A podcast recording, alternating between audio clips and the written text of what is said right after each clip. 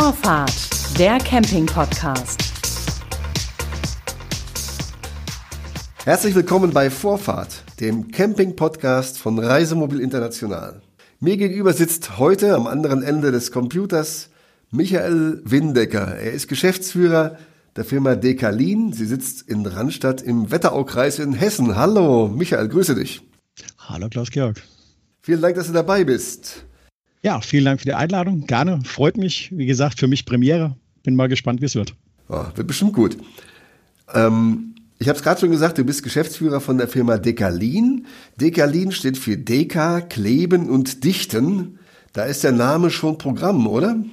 Ja, auf jeden Fall. Wobei das Witzige oder das Schöne daran ist ja, ähm, dass viele immer Dekalin als Firma so sehen, aber Dekalin ist eigentlich nur unser Warenzeichen. Und das eigentlich schon immer, selbst 1907 ähm, war das Warenzeichen schon Dekalin. Dekalin ist eigentlich ein universelles Lösungsmittel, das in der Jahrhundertwende so weit, weit verbreitet war. Und die Firma hieß damals Deutsche Klebstoffwerke. Ähm, mittlerweile heißt sie Deka Kleben und Dichten. Aber ja, Kleben und Dichten war schon immer unser Programm. Okay, also dann sind wir da schon wieder schlauer, wusste ich so auch gar nicht. Ähm, wir wollen uns heute dem Thema Kleben und Dichten widmen in Bezug auf Freizeitfahrzeuge, äh, also Reisemobile, auch Wohnwagen gerne. Sag mal, Michael, was ist denn eigentlich jetzt der Unterschied zwischen Kleben und Schrauben? Der große Unterschied ist, wie die Kraftübertragung ist. Das heißt, wenn ich etwas schraube dann mache ich auf Punkt 1 die Fügeteile kaputt, das heißt, ich mache ein Loch irgendwo rein. Ich habe eine punktuelle Belastung, das heißt, die Belastung findet rund um die Schraube statt. Und beim Kleben mache ich gerade das Gegenteil. Beim Kleben habe ich eine, in der Regel eine flächige Kraftübertragung und keine punktuelle Kraftübertragung, weil meistens, das weiß jeder, der zu Hause schon mal was geschraubt hat oder genietet hat, es reißt halt traditionell immer neben der Schraube und neben dem Niet, weil ich halt eine Materialschwächung habe. Das heißt, was ist jetzt der Vorteil des Klebens? Ich habe keine Materialschwächung. Das heißt, ich übertrage Kraft über die Fläche und nicht mehr auf den Punkt. Und von der Seite kann ich je nach Fläche, ja, je mehr Fläche ich habe, desto mehr Kräfte kann ich übertragen. Ja, das würde ja bedeuten eigentlich, äh, dass man gar nicht mehr schrauben sollte, nur, noch, ähm, nur noch kleben. Ähm, wie sieht das denn aus jetzt bei den Herstellern von Reisemobilen? Wie viele Hersteller kleben denn ihre Fahrzeuge und welche Marken sind das? Also der Trend geht ganz klar zum Kleben. Wenn es nach unten geht, selbstverständlich würden wir nur noch kleben. Ähm, ja, das ist klar, das denke ich mir, ja, logisch. Ihr verkauft ja keine Schrauben, ne? klar. Genau. Ähm, bei den Konstruktionsgesprächen ist es halt so, dass wir oftmals den Ingenieuren dann sagen, ja, wenn du Angst hast, kannst du gern die Angstschraube oder den Angstniet setzen, brauchst du aber nicht. Ähm, mittlerweile kleben alle Hersteller ähm, entweder alleine oder in Kombination mit anderen Fügefahren, weil das bedingt einfach durch den Leichtbau, das weißt du ja selbst, durch die 3,5 Tonnen Klasse, die wir haben, ähm, kommen wir nur noch auf Leichtbau, damit komme ich nur noch auf hauptsächlich Kunststoffe und Kunststoffe kann ich eigentlich noch viel schlechter schrauben oder nieten als das bekannte Stahl und Aluminium. Das heißt, je mehr Leichtbau wir haben oder auch jetzt gerade E-Mobilität, was ja kommt, ähm, wird immer mehr Leichtbau und dementsprechend wird auch immer mehr geklebt werden. Klingt ja zunächst mal einleuchtend, aber nun denke ich beim Kleben immer zunächst mal an eine Tube Uhu, die irgendwo bei mir in der Schublade liegt. Und wenn ich mir dann daneben ein Reisemobil vorstelle, was da irgendwo steht, mit dem ich in Urlaub fahre, hält denn das überhaupt, ein Wohnmobil zu kleben? Ich meine, da werden doch, das fährt, das ruckelt, das verwindet sich. Ein geklebtes Reisemobil hält das? Das ist eine schöne Frage, Lars-Georg, weil das ist so tatsächlich das Problem, was nicht nur wir haben, sondern alle Klebstoffhersteller. Ähm, das ist noch so ein, ja, so ein Image-Problem, weil es eine neue Technik ist, weil man es von zu Hause, wie du sagst, im Brittstift oder von dem Uhu oder irgend sowas erkennt.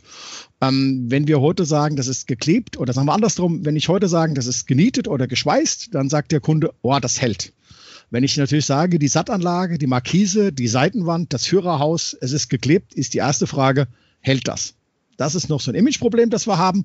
Aber das ist Klebstoffhersteller unabhängig. Das haben wir alle. Das hat einfach diese Technik Kleben hat noch das Problem, ob das wirklich alles hält. Wenn ich dir jetzt Beispiele nenne, sage, okay, nenn mal einfach nicht nur Reisemobile, ich nenne mal was so ein bisschen schneller fährt. So der, der neue ICE 4, dieser ganze Triebkopf, der ganze vordere Teil, der ist nur aufgeklebt. Auch mit Klebstoffen, die wir fast eins zu eins auch in die Reisemobilbranche verkaufen. Also, ja, das hält bis Tempo 300 und sehr, sehr erfolgreich. Aber du könntest mir vorstellen, dass sich ein Zug weniger verbindet als ein Fahrzeug auf der Straße. Was ja Schlaglöchern ausgesetzt ist, dass der Zug fährt auf der Schiene, das ist ja irgendwie alles viel ebener, viel ruhiger, oder? Bist länger kein Zug mehr gefahren, sondern viel mehr Reisemobil, würde ich sagen. ich glaube, wenn du öfters Zug fahren würdest, die Leute, die viel Zug fahren, würden dir da das verneinen und sagen, das wackelt und ruckelt und verwindet sich auch. Aber das ist natürlich eine Auslegungssache, eine Anforderung bei Verklebungen. Ich kann einen Klebstoff hochfest einstellen, dann ist der schlagartig spröde C. Oder ich kann auch einen Klebstoff elastisch einstellen. Ähm, dann nimmt er Vibrationen, Verbindungen etc. auf. Also wir haben Klebstoffe, die dehnen sich bis zu 600 Prozent. Ähm, ohne dass sie kaputt gehen dabei. Nun gibt es ähm, Reisemobilhersteller, die kleben die Wände ihrer Aufbauten, also Wände mit, den Dach, mit dem Dach zum Beispiel zusammen, setzen dann aber trotzdem noch eine, ein Eckprofil drauf und das sie noch verschrauben. Warum tun die das denn dann? Du hast vorhin das schöne Wort Angstschraube benutzt. Ja, das ist mit Sicherheit so ein Thema. Dann ist es oftmals so, wie sehr bin ich in dieser Technik affin. Da gibt es natürlich jetzt immer die neue Generation, die jetzt nachrückt. Denen ist das Kleben schon in der Ausbildung in die Wiege gelegt worden. Das heißt, sie wissen eigentlich, okay, was dort kommt. Ähm, es gibt natürlich so alte traditionelle Hasen. Da ist es noch sehr, sehr skeptisch, wo man sagt, na ja, sicher ist sicher, wir machen dann noch mal eine Schraube etc. Oftmals ist es im Prinzip, sage ich mal, nicht nötig von der Auslegungssache her, weil wir Klebstoffe heute haben, die sage ich mal, unseren Kraftkleber der MS5 fällt 28 Kilo auf den Quadratzentimeter Klebefläche. Jetzt kannst du durch deine Eckleiste mal rechnen, die ist drei bis fünf Meter lang, die ist fünf Zentimeter breit. Wenn du das jetzt ausmultiplizierst, kommen dort mit Sicherheit Werte raus, die irgendwo im Tonnenbereich liegen werden. Ja, aber trotzdem wird es gemacht. Es werden trotzdem noch Schrauben äh, reingesetzt. Vorhin hast du davon gesprochen, dass wenn man eine Schraube setzt, das Material ähm, zum einen beschädigt wird, zum anderen gerne reißt an dieser Stelle. Ist es dann sogar eher kontraproduktiv, diese Schraube noch zu setzen? Also gefährde ich damit mein Material oder, ähm, oder ist es tatsächlich so, dass es noch verstärkt? Also es ist definitiv dort die Schwachstelle, da bin ich mir relativ sicher. Ähm, der Punkt ist natürlich der, wenn jetzt wirklich dieser Worst Case sein sollte, ist halt die Frage, würde diese Schraube alleine diese Verbindung halten? Und deswegen sage ich, okay, so eine Schraube macht für mich nur dann Sinn, oftmals, als wenn ich etwas fixieren möchte. Weil das ist der Nachteil bei Klebstoffen. Klebstoffe brauchen eine gewisse Zeit, bis sie aushärten. Ja, eine Schraube schreibst du rein und dann ist es fest. Ein Klebstoff kann bis zu 72 Stunden benötigen, bis er ausgehärtet ist. Mhm. Ähm, vorhin hast du gesprochen von ähm, der Sattantenne, die auf dem Dach angeklebt ist oder auch die Markise sogar. Ähm, ich habe dann noch die, die Seitenwände mit dem Dach ins äh, Spiel gebracht. Was wird denn am Reisemobil alles geklebt und was nicht? Ja, gut, okay. Ich denke mal, in, in Richtung Anbauteile, Zubehörteile wird immer mehr geklebt. Da gibt es auch fast keine Grenzen. Also satt, Solaranlagen, ähm, DVB-T-Antennen, ähm, Markisen haben wir schon drüber gesprochen, ähm, Kederleisten und so weiter und so fort, Zurschienen. Also da gibt es schon äh, eigentlich fast kein Ende, sage ich mal, was dort im Prinzip, sage ich mal, ist. Das ist immer das Problem, habe ich genug Klebefläche, damit ich genug Kraft übertragen kann. Bei, bei einer Markise zum Beispiel, die ist lang und schmal. Habe ich da genug Fläche, um die zu kleben? Ja, weil ich habe ja diese, diese, diese, also es gibt ja zwei Varianten bei den Markisen. Das eine sind diese zwei, drei Halter, diese schmalen Halter, auf denen es gesetzt wird. Da wird das kritisch, aber es gibt ja mittlerweile immer mehr Schienen, die genauso lang sind wie die Markise. Und dort habe ich mehr als ausreichend Klebefläche. Das heißt, ich klebe also gar nicht die Markise selber, sondern eine Schiene darunter und setze da die dann drauf? Genau. Wie befestige ich denn die Markise an der, an der Schiene? Die wird eingehackt, wird eingeklickt eigentlich nur, wenn du so ist. Oder reingehängt. Also ich habe praktisch Schiene und, und die wird ja auch, sie wird ja auch vorher nie direkt markiert, sondern selbst wenn ich die schmalen Halter habe, setze ich die Markise in die Halter. Und die wird, wird die dann geschraubt oder, oder wie hält die? Bei den, bei den kleinen kann es sein, wenn ich nur kleine von diesen kleinen Markisenfüßen haben, die werden durchgeschraubt durch das Fahrzeug mit einer Gegenplatte. Mhm. Davon kommt man immer mehr ab, deswegen nimmt man die langen Halter, die dann nur noch geklebt werden. Ähm, Michael, die äh, andere Bezeichnung eures, ähm, eurer Firma ist äh, Kleben und Dichten. Über Kleben haben wir jetzt schon eine ganze Weile gesprochen. Was ist denn jetzt dann der Unterschied überhaupt zwischen Kleben und Dichten? Es ist relativ einfach, ähm, weil ja, der Hauptunterschied einfach ist die Kraftübertragung. Beim Dichtstoff ist, hat primär die Aufgabe zu dichten.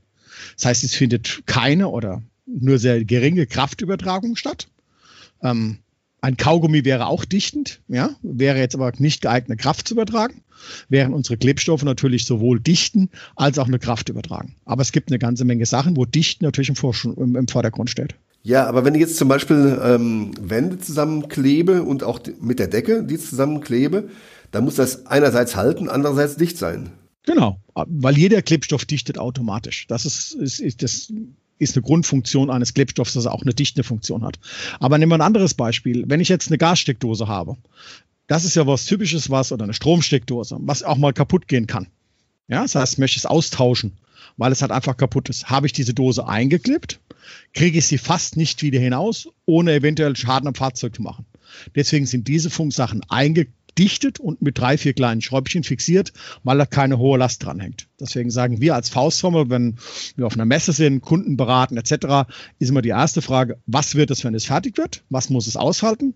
Und dann fragen wir, ist es geschraubt oder ist es geklebt? Das heißt, alle Schraubverbindungen am, am, am Fahrzeug, also Klappen, Luken, Türen, Dachhauben, Fenster, ähm, Steckdosen etc., die würden wir traditionell nur eindichten, weil ich kann sie jederzeit demontieren und austauschen. So, wenn man jetzt dann äh, den Kleber auf der einen Seite hat und das Dichtmittel auf der anderen Seite, wodurch unterscheiden sich diese beiden Mittel so mal auf den Punkt gebracht in drei, vier Eigenschaften? Ja, das eine härtet aus und wird fest, zäh, elastisch, sage ich mal, wie ein Gummiband zum Beispiel, wenn ich es elastisch das, haben möchte. Das ist der Kleber dann. Das wäre der Klebstoff. Und das Dichtmaterial bleibt eventuell, sage ich mal, ja, es bleibt weich, härtet eventuell gar nicht aus. Ähm, Kann es, wie gesagt, jederzeit demonstrieren. Vergleichbar vielleicht eher mit so einem, was weiß ich, Kaugummi, irgend sowas in der Art, also was weich bleibt. Äh, auf der ISS habe ich jetzt gelesen, haben sie einen Leck mit dem Teebeutel abgedichtet sogar. Kann man mal sehen, ne? Ja. Das macht ihr wohl nicht. Ähm. Ja, das würde die Anforderungen nicht so ganz erfüllen. Und ich glaube halt auch, bei uns hat man den Vorteil, wir haben mehr Material zur Verfügung, als die dort oben im Weltraum haben. Ich vermute, dass die nicht so auf so ein großes Portfolio haben und so schnell auf was anderes zugreifen können. Von der Seite her denke ich mal, der Reisemobilist ist einfacher. Wir haben immer für die richtige Anwendung das richtige Produkt. Gutes Stichwort Anwendung. Wo liegen denn die Anwendungsbereiche zum Kleben und oder Dichten in einem Wohnmobil? Ja, das fängt, wie gesagt, mit so Kleinigkeiten an, wie ähm, möchte ich mein Fahrzeug aufrüsten, Sattanlagen, Solaranlagen etc. Da sind wir beim klassischen Kleben. Oder möchte ich eventuell noch ein Fenster einbauen oder meine, meine, noch eine, eine andere Heck in die Heckgarage, eine größere Tür einbauen etc. Das wären so die klassischen Dichtanwendungen, sage ich mal. Nun kennen wir beide uns ja schon eine ganze Weile, übrigens auch von dem Selbstausbauertreffen, was ja immer auf dem Südseecamp stattfindet, jedes Jahr im September, dieses Jahr leider nicht wegen Corona. Da hast du immer deinen Stand auch und da kommen Menschen zu dir und fragen dich äh, danach, äh, wie sie mit deinem Material umgehen können. Wenn man das Ganze generalisiert, was kann ich selbst machen und wofür brauche ich einen Fachmann? Das kann man jetzt nicht ganz so pauschalisieren, weil natürlich je nachdem, wie handwerklich man begabt ist, kann man da schon viel machen. Ähm, ich denke halt immer, da ist so ein bisschen der gesunde Menschenverstand ähm, gefragt. Und für mich ist es halt ganz wichtig, es gibt seit einigen Jahren eine, eine Klebenorm, die für die Profis eigentlich gilt. Das heißt, dort unterscheide ich, was passiert eigentlich, wenn die Klebung versagt. Und dann teilen wir das in verschiedene Klassen ein, von S1 bis S4. S1 wäre jetzt zum Beispiel, man klebt beim ICE die Frontmaske und der fährt durch den Bahnhof und die Frontmaske fällt ab. Dann ist definitiv Leib und Leben in Gefahr, sowohl für die Leute im Zug als auch für die Leute drumherum. Das wäre eine S1-Verklebung, eine also gefährliche Verklebung, wo ich hohen Aufwand betreiben muss, Sicherheitsrestriktionen und Ausbildung haben muss. S4 wäre, wenn ich sehe da hinten jetzt einen schönen Wandkalender an der Wand hängen, ähm, wenn der jetzt mit Tesa fest wäre und er würde runterfallen, das wäre eine S4-Verklebung, weil du würdest dich ärgern, das wäre Komfortverlust, aber es wäre keine Gefahr. Das Ähnliche gebe ich unseren Kunden so ein bisschen an die Hand, sage ich, naja, was passiert denn, wenn Sie das noch nie gemacht haben und Sie machen eine Filzverklebung bei einer Solaranlage oder Sattanlage und eine Sattanlage wiegt 25 Kilo, die geht bei 120 äh, Stundenkilometer auf der Autobahn flöten, ähm, dann ist für den hinteren fahrenden Fahrzeug Leib und Leben in Gefahr. Das finde ich dann etwas schwieriger. Oder wenn Leute sagen, ach, wir bauen uns ein Schlafdach selbst auf und du kriegst mit, die haben doch nie einen Schraubenzieher in der Hand gehabt und, und ähm, bei Nachfragen kommt dann, ja, ich habe halt ein YouTube-Video gesehen, wie das funktioniert. Da habe ich dann Bauchschmerzen. Wenn jemand sagt, ich komme aus dem Kfz-Bereich, ich habe schon so viel gemacht, ich kann das, dem traue ich natürlich auch solche Dinge zu. Aber generell ja, würde ich Sachen, wenn gefährlich würde, würde ich immer zum Profi gehen, weil es auch Garantien und ähm, Verantwortung halt dazu gibt. Bleiben wir mal bei dieser Sattanlage. Also ich möchte mir gerne eine Sattantenne auf mein Dach vom, vom Reisemobil kleben. Da habe ich ja nicht nur äh, eine Klebestelle, ich habe auch eine Dichtstelle. Denn das Kabel muss ja irgendwie wieder rein, ins, ins Fahrzeug rein. Äh, und jetzt komme ich also zu dir und sage, so wie mache ich das? Lieber Michael, erklär mir das mal. Also, das, das, das Kabeldurchführung, klar, ist immer wieder ein Problem, weil ich habe ein Loch in meinem Fahrzeug, was ich nicht haben möchte, aber das kriegen wir natürlich auf zweierlei hin. Auf der einen Seite könnten wir das Loch zusätzlich dichten und dann wird ja zusätzlich noch so eine, so eine Box, wo die Kabeldurchführung reingeht, ähm, aufs Dach geklebt. Das ist gar kein Problem. Aber ich will vielleicht zwei Schritte zurückgehen, ähm, weil das Problem ist, du hast mich jetzt gefragt, ich habe eine Sattanlage gekauft und ich klebe die einfach aufs Dach. Und für mich ist das, fängt das eigentlich viel früher an. Ähm, für mich geht das Kleben schon los, bevor wir anfangen zu kleben. Nämlich die Frage ist, ähm, ja, hast du dir Gedanken gemacht, ähm, wenn du jetzt auf die nach draußen guckst, ähm, was für Temperaturen haben wir? Hast du dir Gedanken gemacht, was für Werkstoffeigenschaften möchtest du überhaupt verkleben? Also habe ich ein Keftardach, habe ich ein Metalldach, habe ich ein Aludach? Ähm, all solche Sachen spielen natürlich eine, eine, eine richtige Rolle beim Kleben. Und deswegen sagen wir auch immer, es gibt einen Klebeprozess, der aus im Schnitt acht bis zehn Schritten besteht. Und das, was eigentlich so der Laie sieht, ist, naja, ich schmiere irgendwo etwas drauf, lege zwei Teile zusammen und dann hält das Ganze. Oder es hält auch nicht und weiß ich auch nicht, warum es nicht hält. Und wir sagen, okay, es ist ein Klebeprozess, der einfach gewisse Schritte hat, die ich beachten muss. Ja, wenn man mal ganz konkret, äh, welche Schritte sind das? Also du hast, wenn man bei euch zum Beispiel guckt auf der Homepage, ihr unterteilt das ja auch. Äh, der erste Schritt bei euch ist das Reinigen. Kann ich jetzt hergehen und im Schwamm und wisch da ein bisschen drüber mit Wasser und Priel und Sache, fertig ist die Laube oder muss ich dann noch ein paar andere Sachen beachten? Ja, mit Sicherheit ist die grobe Grundreinigung, wenn dein Fahrzeug jetzt den ganzen Sommer bewegt worden ist, ähm, da Staub, Dreck etc. im größeren Stil ist, ist natürlich der Schwamm und das Reinigungsmittel, Spülmittel, Waschmittel, ähm, Reinigungsmittel, wie man das Auto reinigt, das erste, der erste Schritt. Ähm, aber der weitere Schritt ist natürlich dann für uns, wir wollen eine saubere, fettfreie Oberfläche haben. Und die bekomme ich mit normalem Autowaschmittel natürlich nicht hin ähm, oder Shampoo, was wir da so haben, sondern dort brauche ich ein spezielles Reinigungsmittel. Und Reinigen ist für mich der wichtigste Schritt, weil wir haben mit dem IFAM-Institut und der Uni in Münster äh, eine ähm, Studie gehabt vor drei Jahren und die haben 3500 Fehlverklebungen untersucht und davon waren 97 Prozent Anwenderfehler und 95 Prozent der Fehler lagen im Bereich der Reinigung. Deswegen ist für mich Reinigen das absolut Wichtigste in diesem Bereich und dort passieren auch die meisten Fehler. Mein Vater war auch so ein großer Klebefan. Der hat mir immer beigebracht, wenn du irgendwas klebst, musst du es vorher anrauen. Entweder machst du das mit Schmirgelpapier oder mit einer Bohrmaschine mit so einem Aufsatz vorne drauf oder so. Jetzt, wenn ich mir vorstelle, ich möchte also besagte Sattanlage auf das Womo-Dach äh, kleben, muss ich dann Schmirgelpapier mitnehmen und die Fläche anrauen oder gibt es da einen anderen Trick? Also generell der Trick ist richtig, der Trick ist gut. Aber wieder dasselbe Spiel. Die Grundvoraussetzung ist trotzdem, dass ich reinige. Viele sagen dann, wie dein Vater vielleicht auch, ähm, gesagt hat, okay, wir schmirgeln das Ganze weg, auch den Dreck und sonstige Sachen. Das stimmt aber nicht. Wenn ich jetzt eine dreckige, fettige Oberfläche habe ähm, und ich schmirgel, schmirgel ich ähm, diesen Dreck in die Tiefe, an den ich nicht mehr drankomme.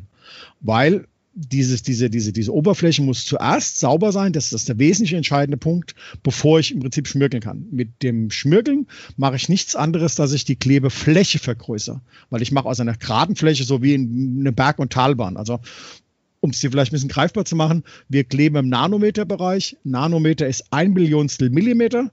Das ist dasselbe Verhältnis ein Millimeter zu einem Kilometer wie ein Millimeter zu einem Nanometer. Das heißt, wir kleben in einem Kilometer Tiefe. Das heißt, Dort müssen wir saubere Oberfläche haben und dementsprechend ist erst reinigen wichtig, damit ich eine saubere Haftung habe. Dann kann ich eventuell durch Aufrauen das Ganze natürlich noch verbessern. Nochmal zum Saubermachen, also zum Reinigen. Gibt es denn jetzt ein spezielles Mittel, was ich nehmen kann, was womöglich noch abgestimmt ist auf den Kleber, den ich dann auch hinterher einsetze? Ja, das, wir haben uns vor Jahren ein paar, paar, Gedanken gemacht, weil am Anfang haben wir gesagt zu unseren Händlern, auch zum Endkunden, nimm irgendetwas, Hauptsache es ist sauber. Und haben dann aber festgestellt, dass gerade bei den, bei den Selbstausbauern oftmals das Problem war, die haben einen Silikonentferner genommen, ein Aceton, was dann irgendwelche An Sachen angegriffen hat oder, oder, oder. Und das zweite Problem ist, wenn du dann natürlich nachher geklebt hast und jetzt ist etwas daneben gegangen, dann nimmt man natürlich automatisch den Lappen, mit dem man sauber gemacht hat und wischt an der Klebenaht, an der frischen vorbei. Und das kann natürlich dazu führen, dass der Klebstoff an der Stelle nicht aushärtet. Deswegen haben wir ein Reinigungsmittel entwickelt, was zu unseren Produkten passt. Auf der einen Seite reinigt, aber unsere Klebenaht, unser Klebstoff nicht angreift. Das wäre auch eine Frage gewesen, noch was mache ich, wenn man irgendwas klebt. Das war früher schon so, ist immer noch so, wenn man das irgendwo draufsetzt und drückt, dann quatscht es an den Seiten raus. Wie kriege ich das wieder weg? Genau, wenn ich dann unser Decathlon zum Beispiel habe, das ist abgestimmt auf unsere Klebstoffe, damit kriege ich das wunderbar von Flächen, Fingern, Werkzeugen etc., wo auch immer es hinge, äh, hinge, hingetropft ist, auch wunderbar wieder weg. Das ist gar kein Thema. Und wichtig, ich schädige die Klebenaht nicht, weil das ist ganz, ganz wichtig. Geht das dann sofort oder geht es auch drei Tage später noch? Naja, gut, nach drei Tagen später ist unser Klebstoff in der Regel ausgehärtet, dann geht es nur noch mechanisch. Also das ist je schneller, desto besser äh, bekomme ich das natürlich weg. Okay. Wenn ich jetzt da oben auf dem Dach hocke, ähm, dann habe ich also bei mir eine, eine Tube Klebstoff äh, einen Lappen mit einem speziellen Reinigungsmittel, hast du gerade erklärt. Was brauche ich denn sonst für Werkzeug noch? Eigentlich nicht viel, weil ich würde empfehlen, ein bisschen Kreppband oder, oder Abdeckband, dass ich natürlich die, die Fläche, wo, wo ich keinen Klebstoff haben will, vielleicht vor im Prinzip, sage ich mal, etwas abklebe, dass wenn es rausdrückt, mir nicht aufs Auto drückt, sondern auf, auf das Klebeband drückt, dann kann ich es leichter abziehen. Ich kann, wenn ich es optimieren will, noch ein, ein Klettmittel mitnehmen. Ähm, das ist so der Klassiker, das, das, das Spüli oder wir haben auch ein professionelles Klettmittel dazu, um nachher die Fuge schön zu machen. Aber das ist so ziemlich alles. Und natürlich, was für den einen wichtig ist, ähm, vielleicht eine Unterlegscheibe, weil wir möchten natürlich eine Klebenaht, eine Klebestärke haben von unserem Klebstoff nachher von drei bis fünf Millimetern. Also man möchte hier nicht so weit drücken, dass er auf Null ist sondern äh, wir brauchen etwas größere Kleberaube und nachher noch drunter. Mhm. Ähm, Brauche ich da auch sowas wie so ein, so ein Kartuschenpresser? Ich weiß den Namen jetzt nicht genau dafür. Oder wird das Zeug mit dem Schwamm, mit dem Schwamm aufgetragen? Oder wie, wie geht das? Nein, am besten natürlich schon wie die ganz normale, sag ich mal, Silikon-Kartuschenpistole. Und wenn man sich was Gutes tun will, dann nimmt man nicht die, die, die billig aus dem Baumarkt für 1,99, sondern investiert einmal so 15, 20 Euro für eine Pistole, die eine Übersetzung hat. Dann tue ich mir viel, viel leichter. Ähm, das hält ja auch ein Leben lang in der Regel Regel. Das heißt, auch beim nächsten Mal im Bad, wenn ich irgendwas mitmachen möchte, ähm, kann ich natürlich so eine Kartuschenpistole nehmen.